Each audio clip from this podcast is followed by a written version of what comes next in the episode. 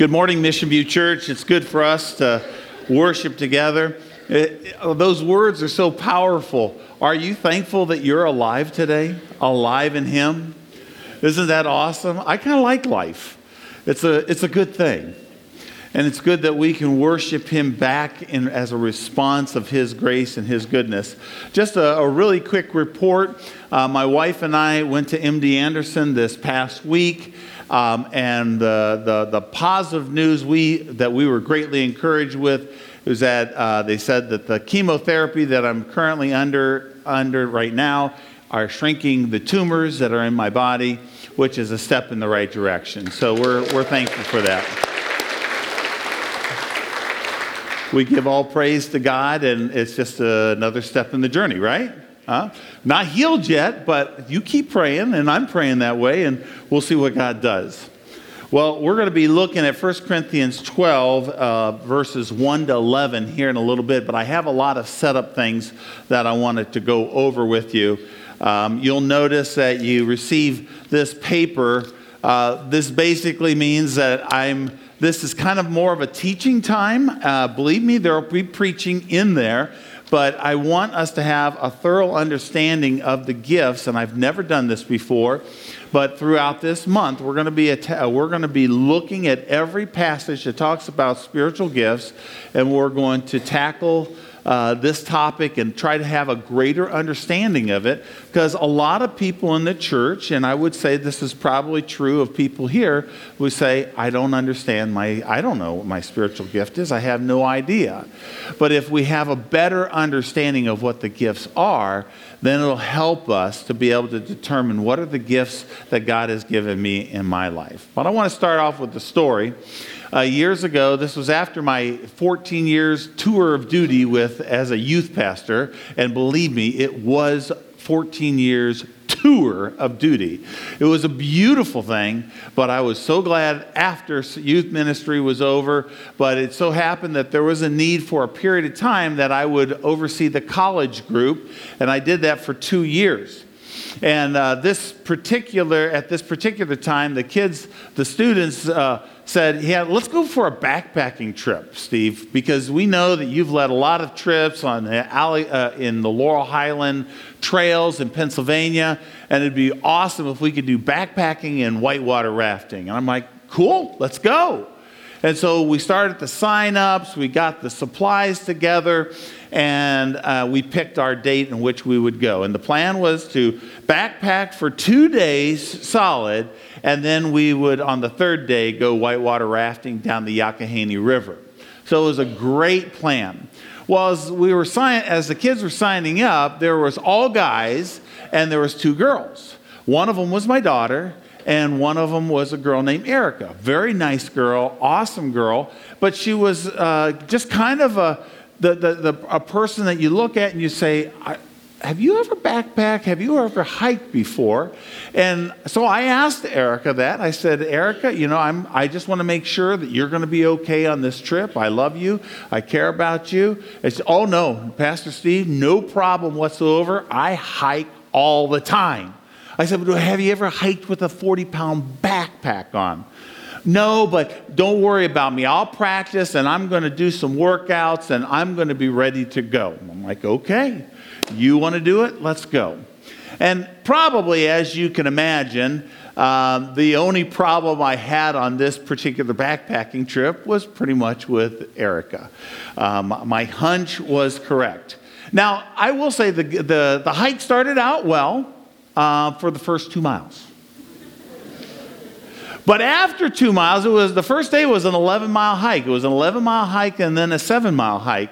And the 11 mile hike, about two miles in, she was going at a snail's pace. It literally would have taken two days to finish the, that route uh, uh, at that pace. And so different kids were going back and they were trying to be an encouragement, mostly my daughter. Uh, the guys that are so charged up with their testosterone filled bodies, they were like, we got to be out in the lead.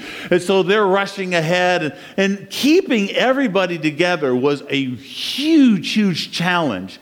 And so we had one of those come to Jesus moments where I ran ahead, got the guys, stopped them, waited 30 minutes for Erica eh, to come up from the back. And I just, I said, guys, listen, we're in this together. We go in together, we come out together. I will not tolerate one of us or two of us not coming out, okay? We all come out. And so we got to work together, be an encouragement. And, and I just said, Erica, if you would allow, we would love to come alongside of you. We know that this is hard for you. If you would allow us to carry some of your supplies. And she's like, Yeah, okay, that'll be fine. Well, we took everything out of her backpack. everything. All she had was basically a seven pound pack. And she, I eventually carried that. Um, but she, she had food. I, we made sure that she had food so she can get nutrition and hydrate and all that kind of stuff. And I will tell you that that was the most painful nine miles that I've ever experienced. But we eventually got to camp. Praise Jesus, it was awesome.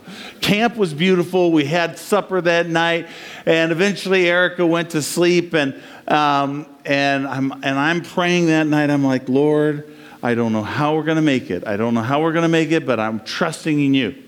Well, the next day, my concerns were legitimate because we started on the trail and we did well for two hot seconds. And then Erica started slowing down, and I could tell there was nothing in the tank. And so I sat down with Erica, and I, I, the kids were up ahead, and I just said, Erica, tell me what's going on with you. Uh, how did you eat well last night? And she goes, Well, Pastor Steve, I really haven't eaten a thing since we started this trip. I said, Why? She goes, I don't like the food. I'm like, I don't care whether you like the food. and now I'm getting frustrated and I'm get a chocolate pudding out of my backpack and I got a Pop Tart and I said, You're eating this. I don't like Pop Tarts and chocolate pudding. And I'm like, Who doesn't like chocolate, pot, chocolate pudding and Pop Tarts? Honey, you're going to have to eat this now.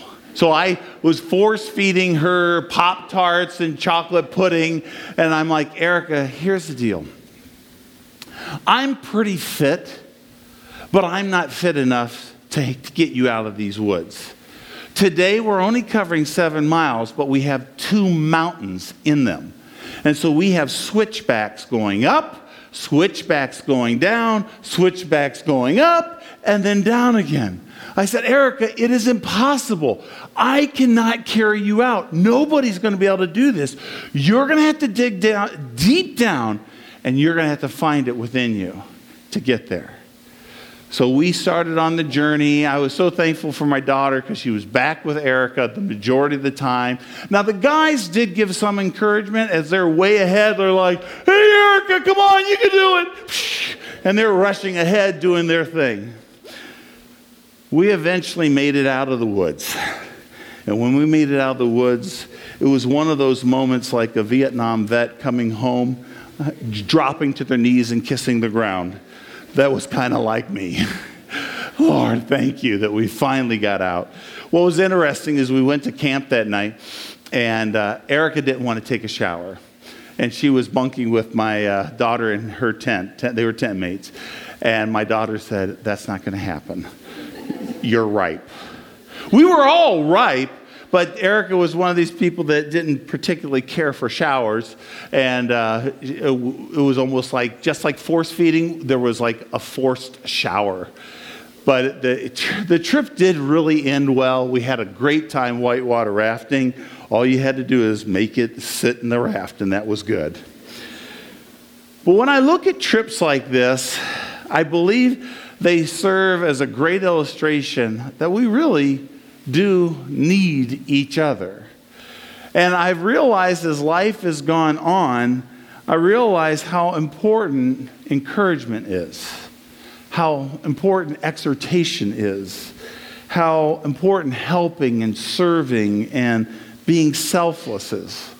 Because here's the reality there's going to be a time where you're going to be the Erica in the story of life.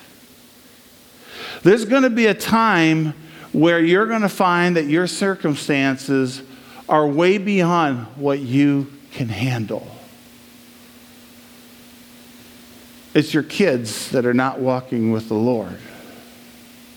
It's your spouse that all of a sudden ups and leaps. It's your boss that says, I'm sorry, but we're downsizing. It's your doctor that looks at you and says, You have cancer. See, there's all kinds of circumstances in life, and there's times where you will be the Erica in the story. And what we need in the love of Christ is for people to come around us. Sometimes we need them to force feed us. Sometimes we need them to say, You got to dig deep within because I can't do this. You can't, I can't do this for you, but I will be there with you. See, the whole idea of this gifted series is that we need each other. It's that God has so gifted each person in here with special supernatural abilities that it's designed us to fit together like a puzzle or a fabric where we, when we are interwoven together, we are tight, we are strong, and we have those around us at the times that we are weak and circumstances hit us in life. I feel sorry for the purpose, person that has nobody to come around them. And so, as we go through this series, I hope that we will realize that this is what God wants. This is what God has designed us to do, to be there for each other. Here's my question Are you ready to learn how God has gifted the church? Because that's what's going to happen in the next five weeks. Let's pray. Dear Heavenly Father, as we look at your word, I pray that you would help us to understand exactly what you want us to know. I pray, Father, that you would guide us, that you would direct us, and I pray that you would help us to understand gifts, understand why you've given them, and what the purpose is behind them. And I pray, Father, that you would give clarity to us at this time. And I pray that in Christ's name, amen as we go through this series, I want to encourage you to keep notes and I want to encourage you to write down questions. And as questions are invoked, I want you to send them to me because I want to help process that with you. Because here's the reality we all come from different backgrounds. Some of us have come from uh, different, uh, different church backgrounds that have demonstrated different things about gifts. And so there's going to be things that you hear that you'd say, well, that's different than what I've known before. But I want you to test them against Scripture as we go through here. Actually, as we begin, I want to give you four driving principles that we're going to that's going to be behind everything that we're going to talk about. Number 1, the guiding principle number 1 is that unity is the driving force behind the teachings of spiritual gifts. Unity is the driving force. You see, we have a God who's always been unified. You go back to the uh, Old Testament when they gave the Shema in Deuteronomy 6. Do you know how the Shema begins? God is one. God is one. And what he had was an expectation that since God is one, that his people would be one in their love for God and in how they carried out the word of God. You see that in Deuteronomy 6. In Jesus' ministry, as he's coming to the close of the ministry in, Jesus, in John 17, guess what he prays four different times in that prayer? He says, God, Father, help them to be one. Help them to be one. Help them to be one. Help them to be one. It was so much on the heart of Jesus just before he goes to the cross that there would be unity. Paul writes in Ephesians chapter 4, he says this There is one body, one spirit, just as you were called to one hope that belongs to your call. One Lord, one faith, one baptism, one God and Father of all, who is over all and through all and in all. Do you think unity is something that is on the heart of God? It is. And yet, I find one of the most disunifying things that has happened in the church is this view on spiritual gifts.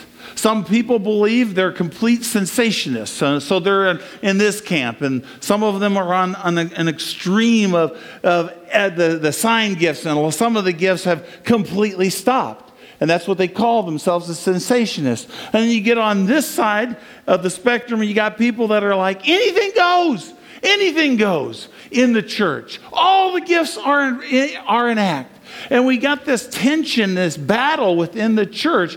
Now, on this side, we have sometimes a, on the extreme an, a lack of love.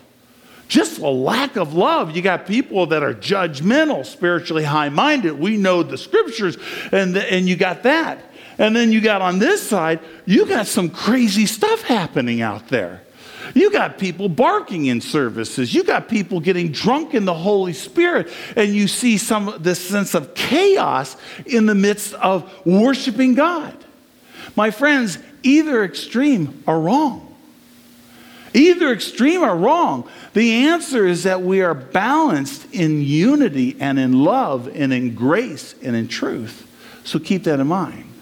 The second principle is that we are, have a God of order and peace and not of chaos. We have a God of order. In 1 Corinthians 14, and that's going to be your assignment to read 1 Corinthians 13 and 14 after we talk about 1 Corinthians 12, I want you to see that Paul gets to this place in teaching the Corinthians who had made the, the gifts a chaotic thing. Just like in some of these situations, we see the Apostle Paul say, Hey guys, God is a God of order, not of chaos. And so the implication is if there's disorder and there's chaos, it's not of God. Here's the third principle that we need to keep in mind God's word is the final authority, not our experience. I've had people say, Well, uh, Pastor Steve, this was my experience, therefore it's true. And I'm like, I'm not basing anything on your experience. Let's go to the Word of God. Let's thoroughly understand what the Word of God has to say, and then we will determine whether the experience is true or not. But we go to the Word of God first and try to understand what God's heart is. And so we need to keep that in mind. Whatever the Word of God says, that is what is true. This, the experience it does not determine our doctrine. And here's the last thing there's room for disagreement in the body of Christ. Did you know that? There's going to be times that Pastor Steve's going to give his own personal viewpoint along the way, and I want you to know you don't have to have Pastor Steve's viewpoint. You don't have to sit there and say, well, if Pastor Steve says that, I have to do it. No, no, no. You have the Spirit of God living within you. You have the mind of Christ. All I would ask is that you would, by the principles that we've talked about, make sure that you're abiding by them. There can be room for disagreement in the body of Christ. Okay? So as we look at 1 Corinthians chapter 12, I want to give you some history of the church. This church is messed up. This church is messed up. The whole book is corrective in nature. The Apostle Paul has dealt with so many issues, and one of the issues was the issue of unity because the, the, the, the Corinthian people had just become so divided, and, the, and gifts were a part of that because some were doing things that were just crazy, and, and the Apostle Paul is coming in to correct this. Now, let me give you kind of an illustration. If we had a room full of toddlers, toddlers, and we had babysitters that were there to wa- watch after them. And they had crayons and they have coloring paper and they have all that kind of stuff. What would happen if the, if the, if the babysitters fell asleep on the job and the toddlers were left to their own devices? What would happen to that room? What would it look like? It would have crayon all over the walls. You would have urine in the corner because that kid had peed right there. Or you would have, I mean, the, the work, the, the room would be a mess. It would be a wreck. This is what Paul is stepping into a church filled with spiritual toddlers, and the leaders had fallen asleep at the helm, and Paul is trying to correct this group. So now you have a proper context. Let's go. Ja- chapter 12, verse 1. I call this unity of the gifts. Uh, we get a definition from this verse. Now, concerning spiritual gifts, brothers, I do not want you to be uninformed. Paul wants them to know about spiritual gifts. Now, where we get our definition is in the Greek word. You're going to see spiritual gifts and you're going to see the word gift several times. Now, the word gift is charisma it's where we get our word charisma. And so this word charisma in the, in the Greek, it has this idea of grace because the, the root of it is charis. It's a play on words. And the word charis means grace. And so charisma is a sense of grace from God that he bestows on us, a special endowment that he gives. And as we see this played out in 1 Corinthians 12, we get our definition, and you can write this in your notes a gracious gift given by the Holy Spirit. A gracious gift given by the Holy We don't deserve it, but he, He's given it by the Holy Spirit. But it's given to Christ's followers who are going to use this to build the church for God's glory. Gracious gift given to Christ's followers for the purpose of building the church for his glory. So, this is the idea of this gift that Paul wants them to understand. But immediately, Paul goes into corrective mode because in verse 2 and 3, we see part of the problem. He, they take a good thing and they make it bad, they, they become disunified. Take a look at verse 2. You know that when you were pagans, you were led astray to mute idols, however, you were led. Therefore, I want you to understand that no one speaking in the Spirit of God ever says Jesus is accursed, and no one can say Jesus is Lord except by the Holy Spirit. So, a little context here help, will help you understand. In this city of Corinth, there were so many different pagan religions that these people from the, in the church had come out of. Now, there were certain elements that they enjoyed in the pagan religion. And in the pagan religion, they would often worship a deity. And in that worshiping of that deity, there would be this inducing of a frenzied chant that they would have in their ceremonies. And this chant would eventually lead to this experience that would lead to sometimes drunkenness, sexual orgies, all kinds of nasty stuff. And, and this was what their pagan religion was about. And so some of these people had come out of this, and in their infancy, they wanted to kind of combine the experience. They were looking for the experiential aspect of it, and they wanted to, that to happen. And so this was happening within the Corinthian church. And evidently, there were some that were giving prophecies that were actually denying the humanity and the deity of Jesus Christ. That's why it says, Jesus is accursed. This was the message. Now, ironically, what, what's happening is in the midst of Christianity trying to combine with a pagan religion, Jesus is dismissed and Satan is invited in. This is messed up. Any church like this is messed up. And what Paul says here when he says, and no one can say Jesus is Lord except in the Holy Spirit, here's what he's saying. The validity to anyone that speaks is that they have to be in line with the truth of who Jesus Christ is. And if they're denying Jesus, it's not of God. We stick with Jesus and everything that aligns with him. By the way, do you realize that this is how you determine the difference between a cult and the church. In the cults, Jehovah Witnesses, they will never say that Jesus is God. They will never say that because they don't believe it. This is the issue that we're facing right here. Now, some would say, you know, what do we do with the fact that we have experiences? Are you saying, Pastor Steve, that there should be no experience? No, no, not at all. We, I experienced some incredible emotions during that worship set. And I felt like my heart connected to the Lord. I feel like there is incredible joy when we celebrate communion together as a family. I feel encouraged when I hear others preach, and I'm encouraged when I'm able to give the Word of God. And hopefully, you're encouraged when you receive instruction. And so there's all kinds of emotions, but here's the guiding principle the problem comes when we search for the experience more than the truth. We have to have the truth. Truth and experiences, truth actually keeps experience within boundaries. Let's take a look at verses 4 to 6.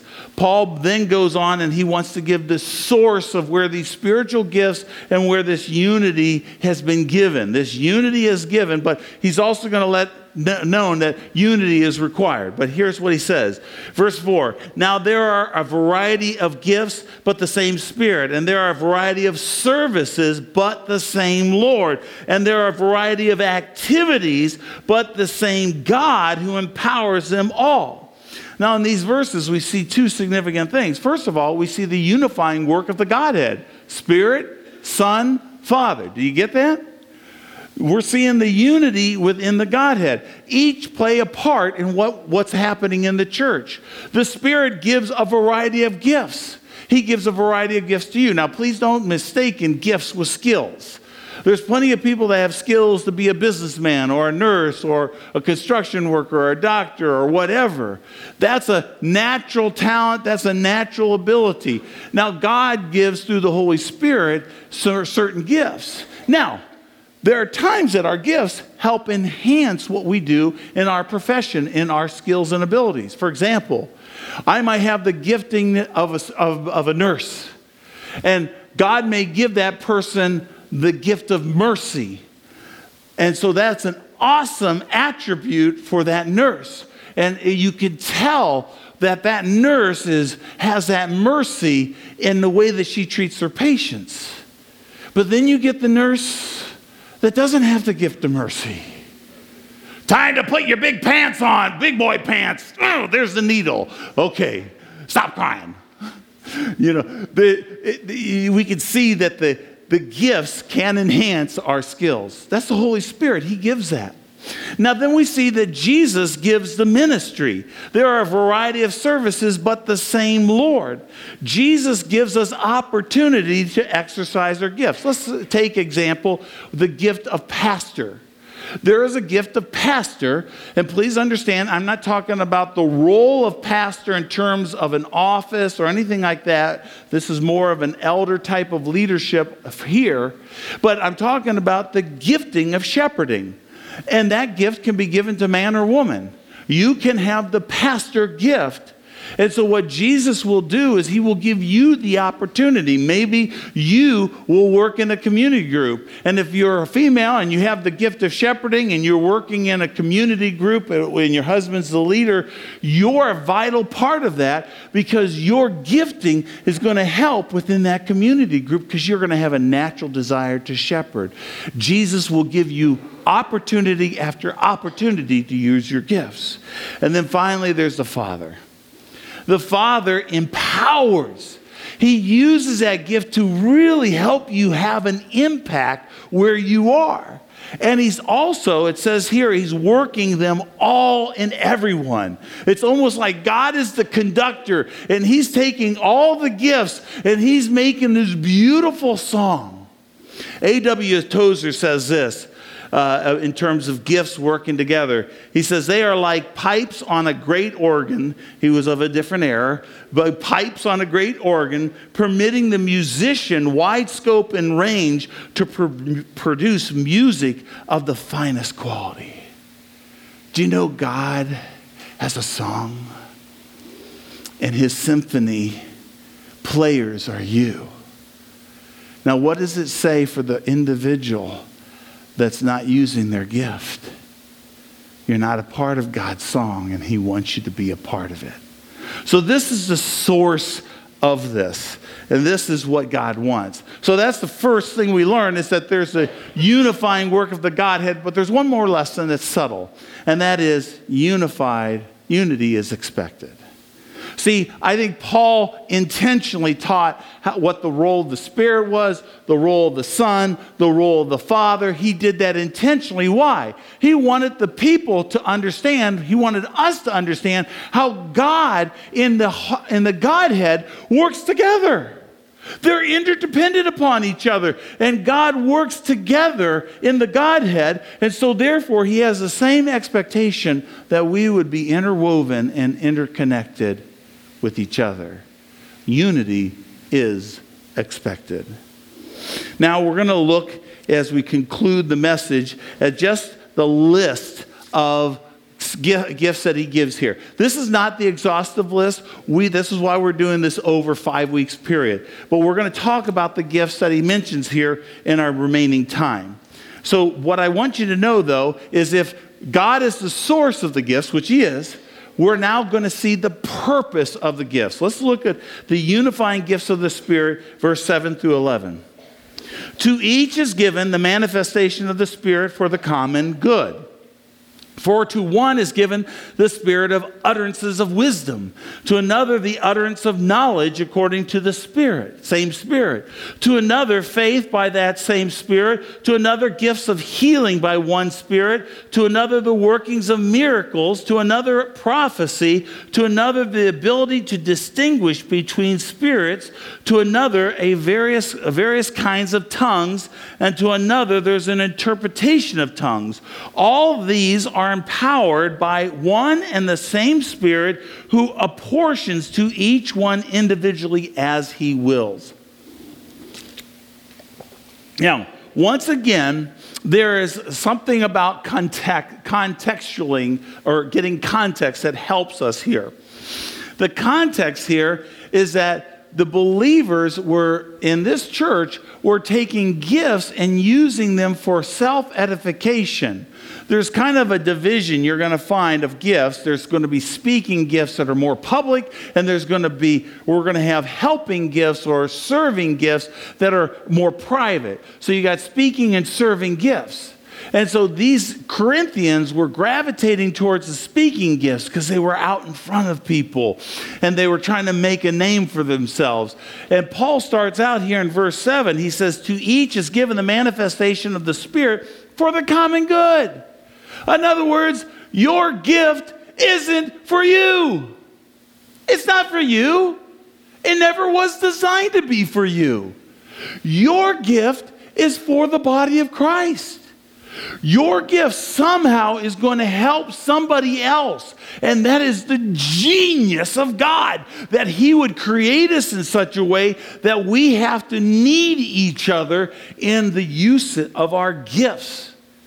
Now, one other point I'd bring out here is that put yourself in the context of the church at this time. They didn't have leather bound Bibles. Did you realize that? That's going to come in time. And so there were certain gifts that were especially needed in the church because they didn't have the scriptures. And so the gift of prophecy, the gift of wisdom, the gift of knowledge, these were gifts that were absolutely essential for the body of Christ when they gathered together so that they could hear the word of God and what God was speaking. So let's take each of these and break them down. First of all, the word of wisdom. Let me give you the definition and show how it works out. This gift is the ability to have clear insight into God's word and skillful application. If you're keeping notes, write that down. Clear insight into God's word, skillful application and that this application will help us get understanding. Now, if you have this gift, you have this unique ability to see truth in the scriptures and put it out there in a way that a person can really understand. Now, I think there's a lot of teachers that are out there that probably have the gift of wisdom, and you see people huddling around them because they, they love, they just love how they put the Word of God in a way that you can understand. You got the Kay Arthurs, you got the Beth Moores, you got the Matt Chandlers, you got the Andy Stanleys. There's lots of people that are that people gravitate towards because they probably have this gift of wisdom. This is a vital gift uh, that is needed in the church today. Then there's the gift of knowledge. This gift is defined this way this gift focuses on this grasping meaning of the truth through investigation. So if you're writing in your notes, grasping the meaning of truth through investigation. Now, this person, uh, uh, this person loves to give out information that he has acquired intentionally by his studies. This person loves, loves, loves to study their Bible. There are the ones that have green pens, yellow pens, white pens, well, not white pens, black pens, red pens, every color, and they're just marking up their Bible and they have little symbols that they put all over the place because they love to acquire the knowledge of God's Word and give it away. It's a gift of knowledge. Here's the third gift the gift of faith. The gift of faith, here's the definition an unusual trust in God. Now, this is such an important gift because these are the people that are out in the front of the line and they're saying ridiculous things. It's, it's the Hudson Taylor who says, you know what? We need to go to China and we need to see millions of Chinese people come to faith in Christ in the inland part of China, which is not being reached. And people are looking at Hudson Taylor saying, You are nuts. Those people are savages. You should never go there. And now, many, many years later, many people can trace their spiritual heritage in China to Hudson Taylor, who went in and believed that God would do the impossible.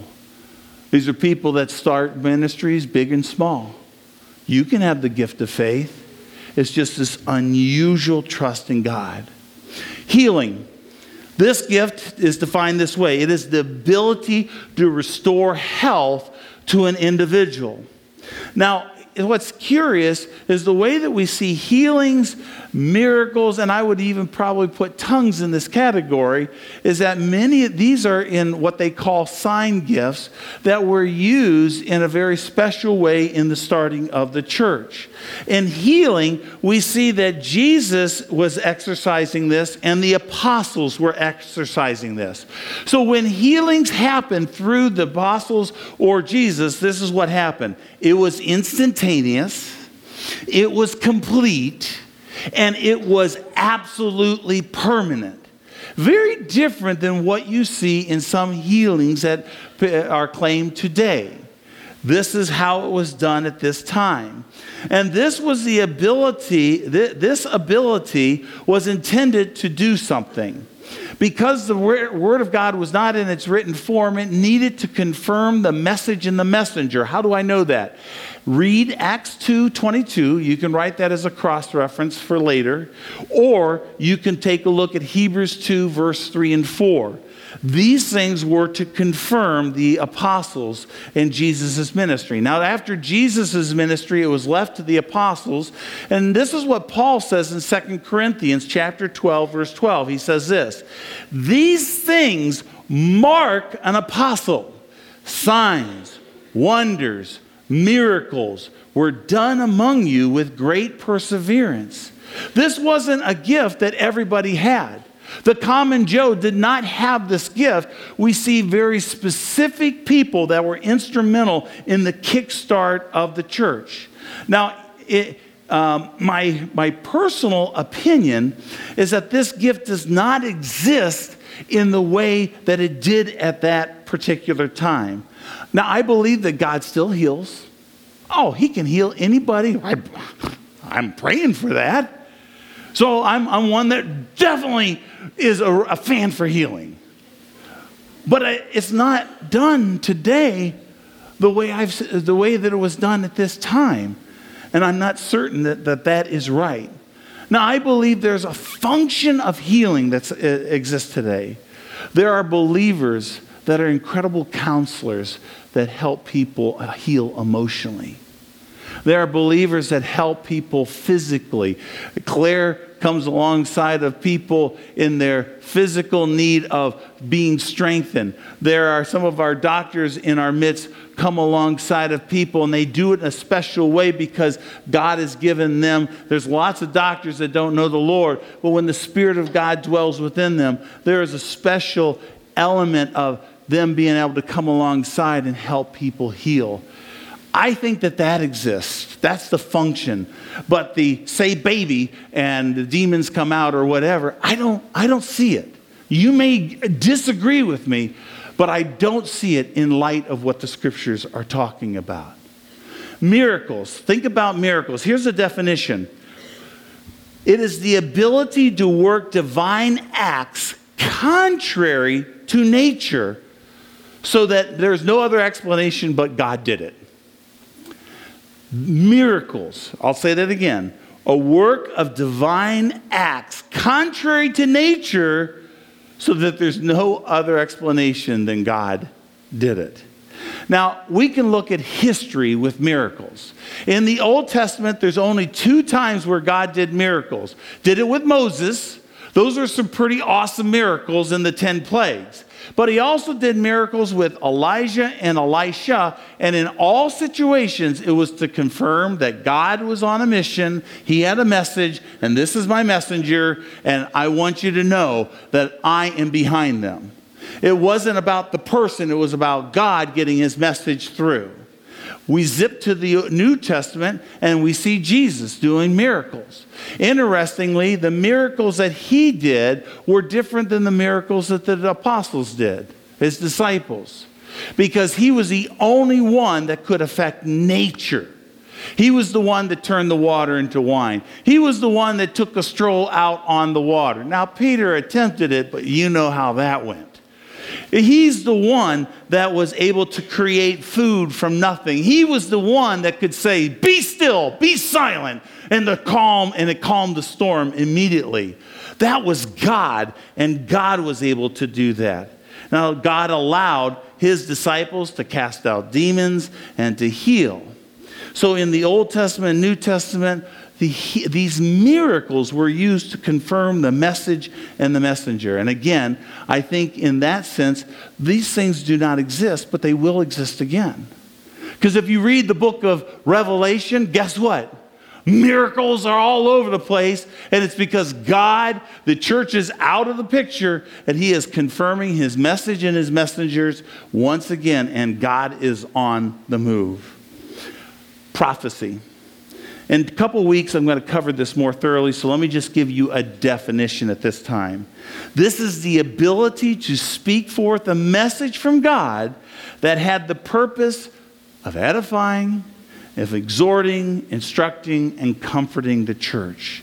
The ability to speak forth, that's what the word prophecy, speak forth a message that had the purpose of building up the church, if you want to shorten it edifying, encouraging, instructing, and comforting. Let's move to discerning of spirits because we have two more discerning of spirits and, uh, and tongues. Just a small topic of tongues. Discerning of spirits. This gift was the supernatural ability to distinguish between spirits. Now, since Satan is a great counterfeit, this person is needed and is needed today to make sure that the church is staying on course. Christian, uh, now there's people in the cessationists would say, no, Steve, you're wrong on this, that that discernment of spirits is gone. I don't believe it. There's no evidence to me that it's gone, and I believe it's definitely needed because there's times that the enemy will speak through individuals and they come into the church and it creates chaos. This is exactly what Paul warned the church, uh, the Ephesian leaders, in Acts chapter 20. This is what he said to them. He says, Keep watch over yourselves and all the flocks of which the Holy Spirit has made you overseers. I know that after I leave, savage wolves will come in among you and will not spare the flock. Even from your own number, men will arise and distort the truth in order to draw away disciples after them. So be on your guard. So if you have the gift of discernment, you're kind of the warrior that stands guard in the church. And now the small topic of tongues. Hardly any controversy with this at all. And interpretation. Let me give you the definition supernatural ability to speak an unlearned language. Supernatural ability to speak an unlearned language. The word for tongue is glossa in the Greek. Now, glossa is where we get our word glossary, which is words. And so he's talking about words. And every example in Acts, Acts 2, Acts 10, Acts 19, we see that there are people that had previously not learned a language, all of a sudden are speaking an a language that other people understand. Let me give Acts 2 as an example.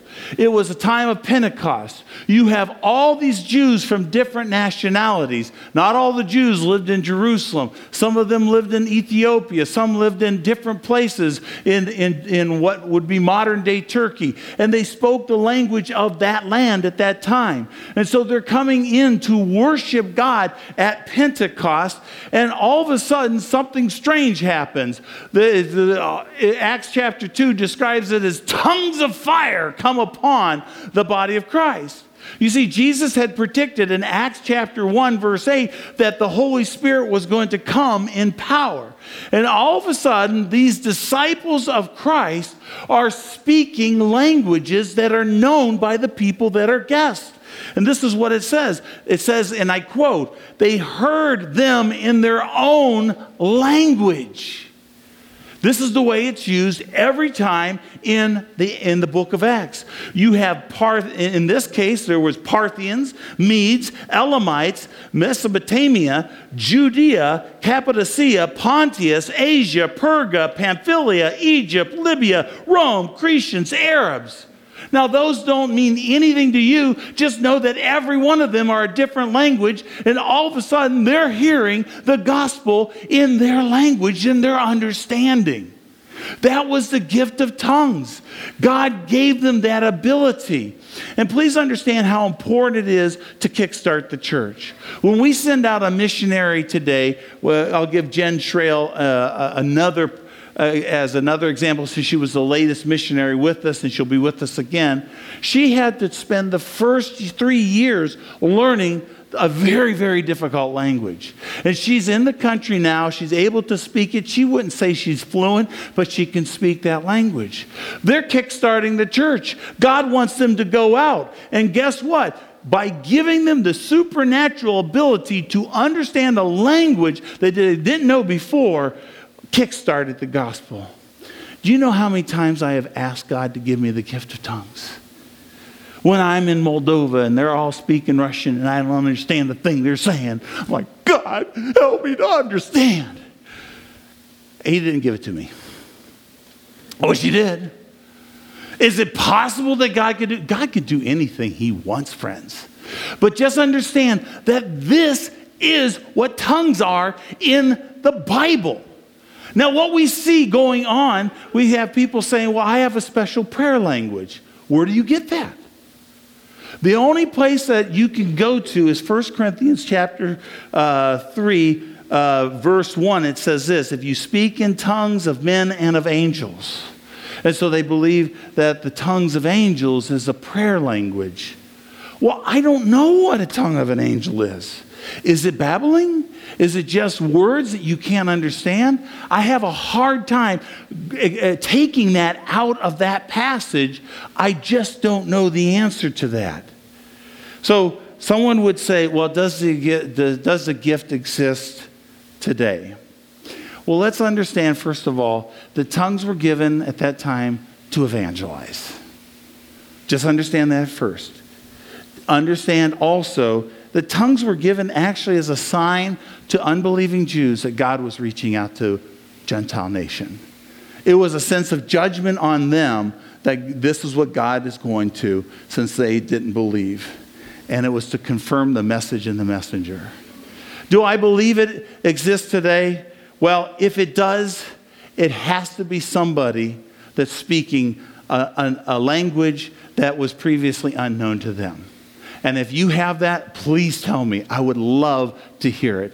But if we were to have someone speak in a different language, uh, Li Tong and Ding Ding, their parents come, and if they ever came and they gave testimony in Chinese, I would have a translator. I would have Li Tong translate for it because that's order in the church. And Paul corrects this later on and says there's no order in the church because everyone has their own thing, they're doing their own thing. And God says, no. It has to be for the edification of the church, and it has to be for, for the building up of believers. See, God's not giving us a gift for us. Remember, it's for the common good. And so we got to keep that in mind. Now, some of you, I know that this kind of strikes you differently because you've never heard that. Or you grew up in a teaching that was anything goes or on one end of the spectrum. It might be that I've displeased that group and I've displeased that group. I don't care. What I want, though, is I do care that you come to understand what God has to say. And I challenge you read the Word. Read the Word, understand it in your heart and your mind, and we can agree to disagree. Here's what I want to close with is this question. What special endowment of God's grace has He given you to be a part of that fabric? I hope your hearts are open to learning this month about that. We're going to sing a song that's new to us, and I love this song. I've been listening to it all week. It's Make Us One. And that's my prayer. The Corinthian church, pretty messed up. The Mission View church, I want us to be unified. Unified on what God is doing and for us to be focused on the building up of the body. Lord Jesus, would you help us to have greater understanding of what your word has to teach us? I pray, Father, that you would help us to have a, just a heart of unity.